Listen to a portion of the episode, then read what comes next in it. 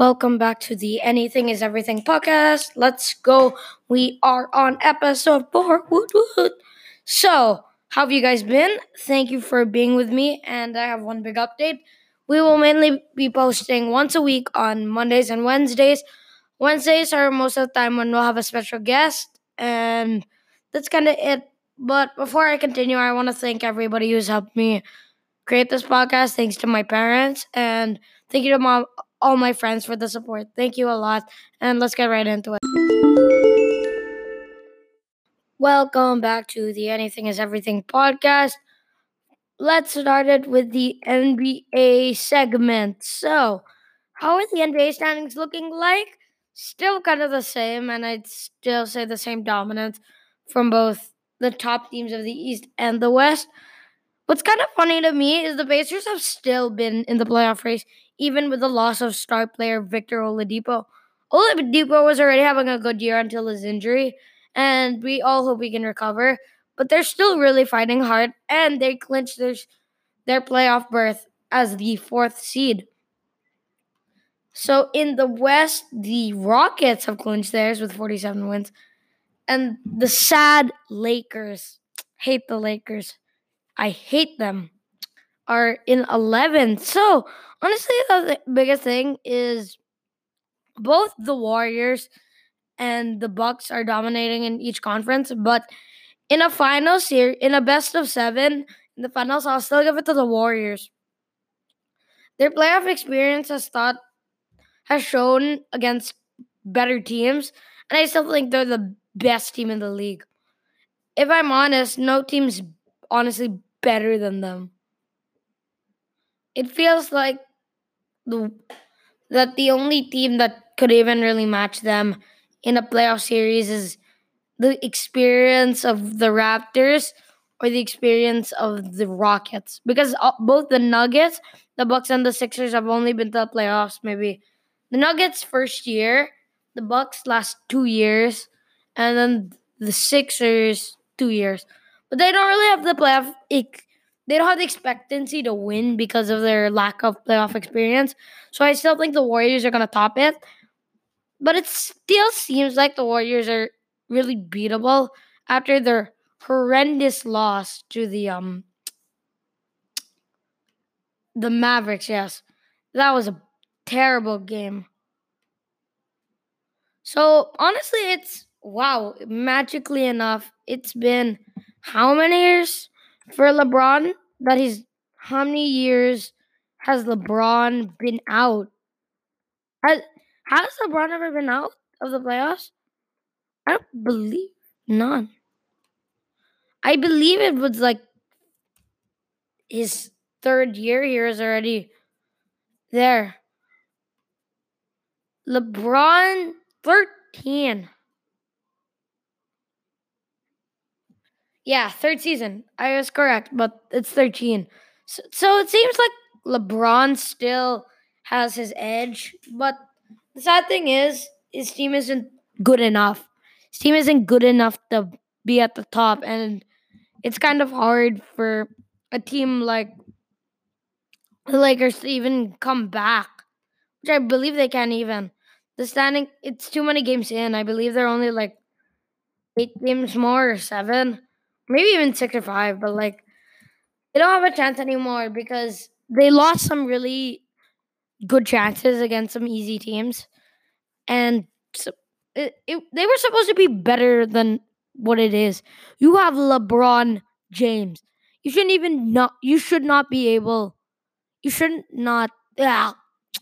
You should be able to always make the playoffs. And the problem I see is injuries and also just they're so old.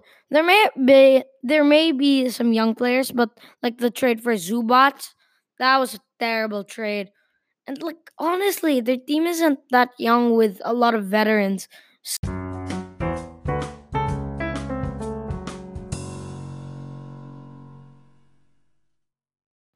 Welcome back to the Anything is Everything podcast.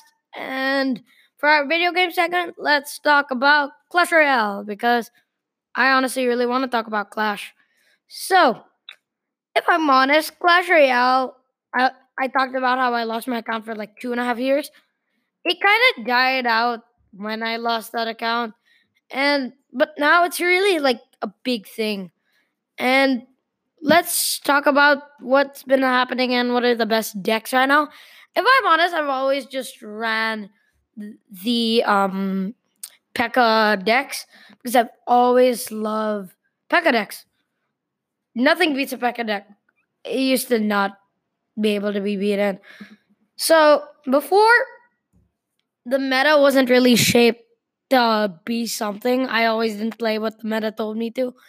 I just played what I thought was the best. Honestly, my deck right now it's kind of is 4.4 elixir. It's a Mega Knight P.E.K.K.A deck. It's a really expensive deck. And right now it's a lot of it's a lot of bridge spam. I used to love bridge spam because I honestly thought it was a really good idea, but bridge spam is one of the it, it's a cheesy way to win games. I honestly hate that people love bridge spam because I think bridge spam kind of hurts the meta and all. That's kind of why I've always hated it. Like most decks right now are either featuring a Ram Rider or a Prince. It's something with a dash. It's always something with a dash. Like this Prince Bridge Spam is the. It's so many Bridge Spam decks that like. It's not fun for people who can't. Like obviously, it's not fun for people who can count who can't counter it, but like, it's hard to counter it. Sadly, though, it seems like the top picks consist of bridge spam, and it's kind of how the meta shape. So honestly, best decks seems like our Ram Rider, Mega Knight, Electro Dragon decks. Electro Dragon kills Sparky, destroys Sparky. My gosh. And Royal Recruits. Like, Royal Recruits actually were really strong until they got nerfed to 8 and put back to 7. 7, I think, is maybe the best position for it because you still have enough to run like a clone with it or like something cheap with it, but it's not too cheap where you can play like a hunter or wizard with it. If I'm honest, it's been a while since I've seen like big P.E.K.K.A decks. Like right here, I can't really find P.E.K.K.A decks because off meta decks mostly consist of for me P.E.K.K.A decks because in Arena 12, which is where I am, where I'm at right now, not a lot of people run P.E.K.K.A. A lot of times they have one big counter. Inferno Dragon is one of the things that I think is really meta. And sadly, though, it's like it seems like not a lot of people are using it. Excuse me. Because of the resurgence of the Electro Dragon. But I honestly feel the Electro Dragon so easy to counter. It doesn't feel uh, like a lot of damage. And for like five or four elixir, not enough value. So that mm, is kind of it for the video game segment. Let's get to story time. Favorite segment of all. Thank you. Let's go. Welcome back to the Anything is Everything podcast for our last section. Maybe my personal favorite. I hope it's your personal favorite segment. The story time segment.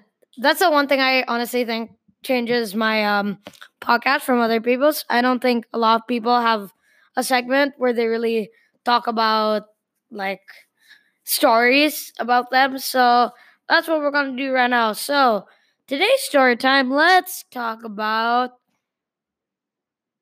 let's have a Clash Royale segment. So, how did I get into the game? I know I really love talking about Clash because I think it's it's my second favorite game after League. We might talk about that later if we have a little time. So, how did I become fond of Clash? Clash has actually spread across most of my cousins because all my cousins play. They're actually really good. They're even better than me. Because hey, it's because I lost my account. Okay, I would have been a beast if I didn't. Hey, okay, my bad. I had to put out some air, take out some air. So aka Fort. But so when I was on the basketball team for my first year, you know, cool guy, cool guy from last episode. he showed me Clash, and I thought it was so dumb. I was like, who would even play this? A lot of people, including me now. So when I tried it, I was like, this kind of fun game.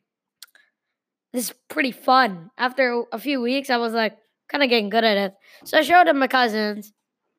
Didn't really have a closer relationship with my cousins before that until I really got the clash where I can kind of bond over it with them.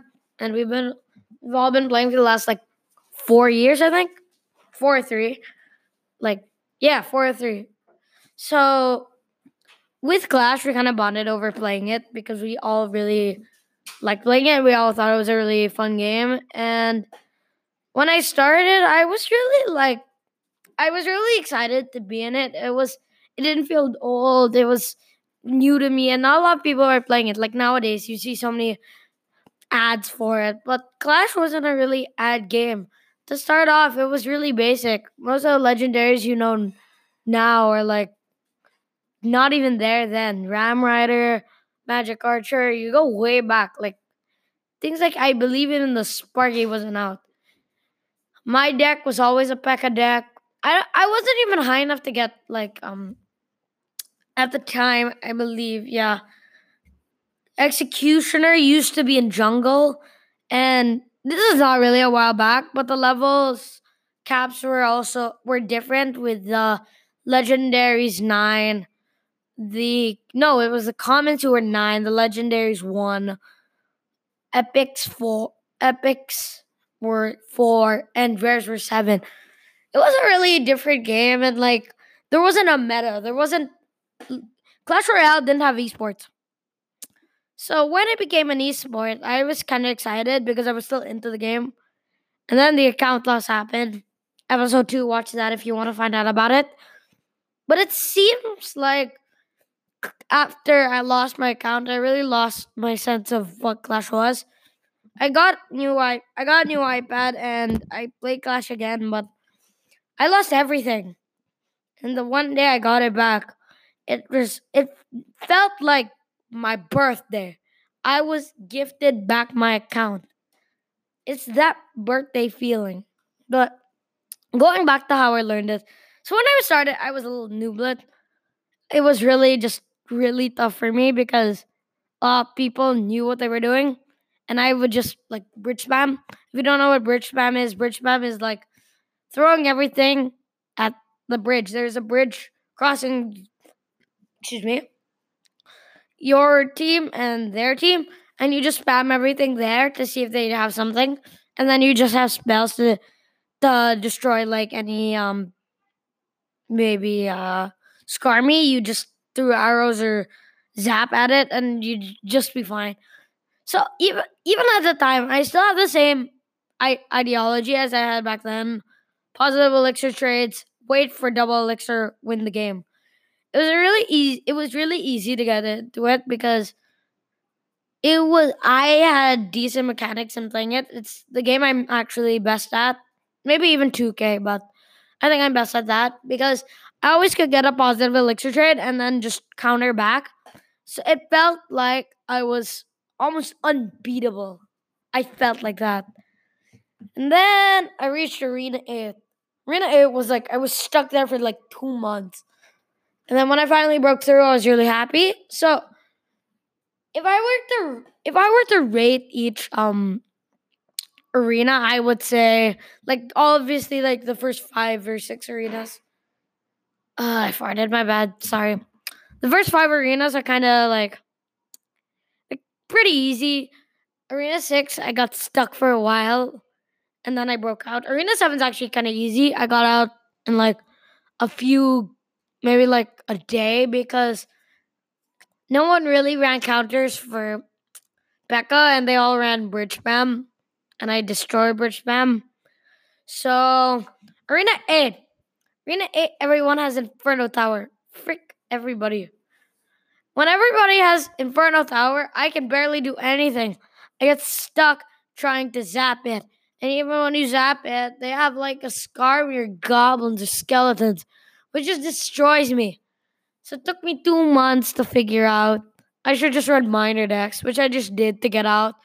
And then Arena 9, Arena 9, a lot of people didn't actually like they didn't really use the cards you could get, except they abused Executioner. Literally, when I got it, oh my gosh. I stopped using Wizard. I just abused Executioner. It was so easy to abuse.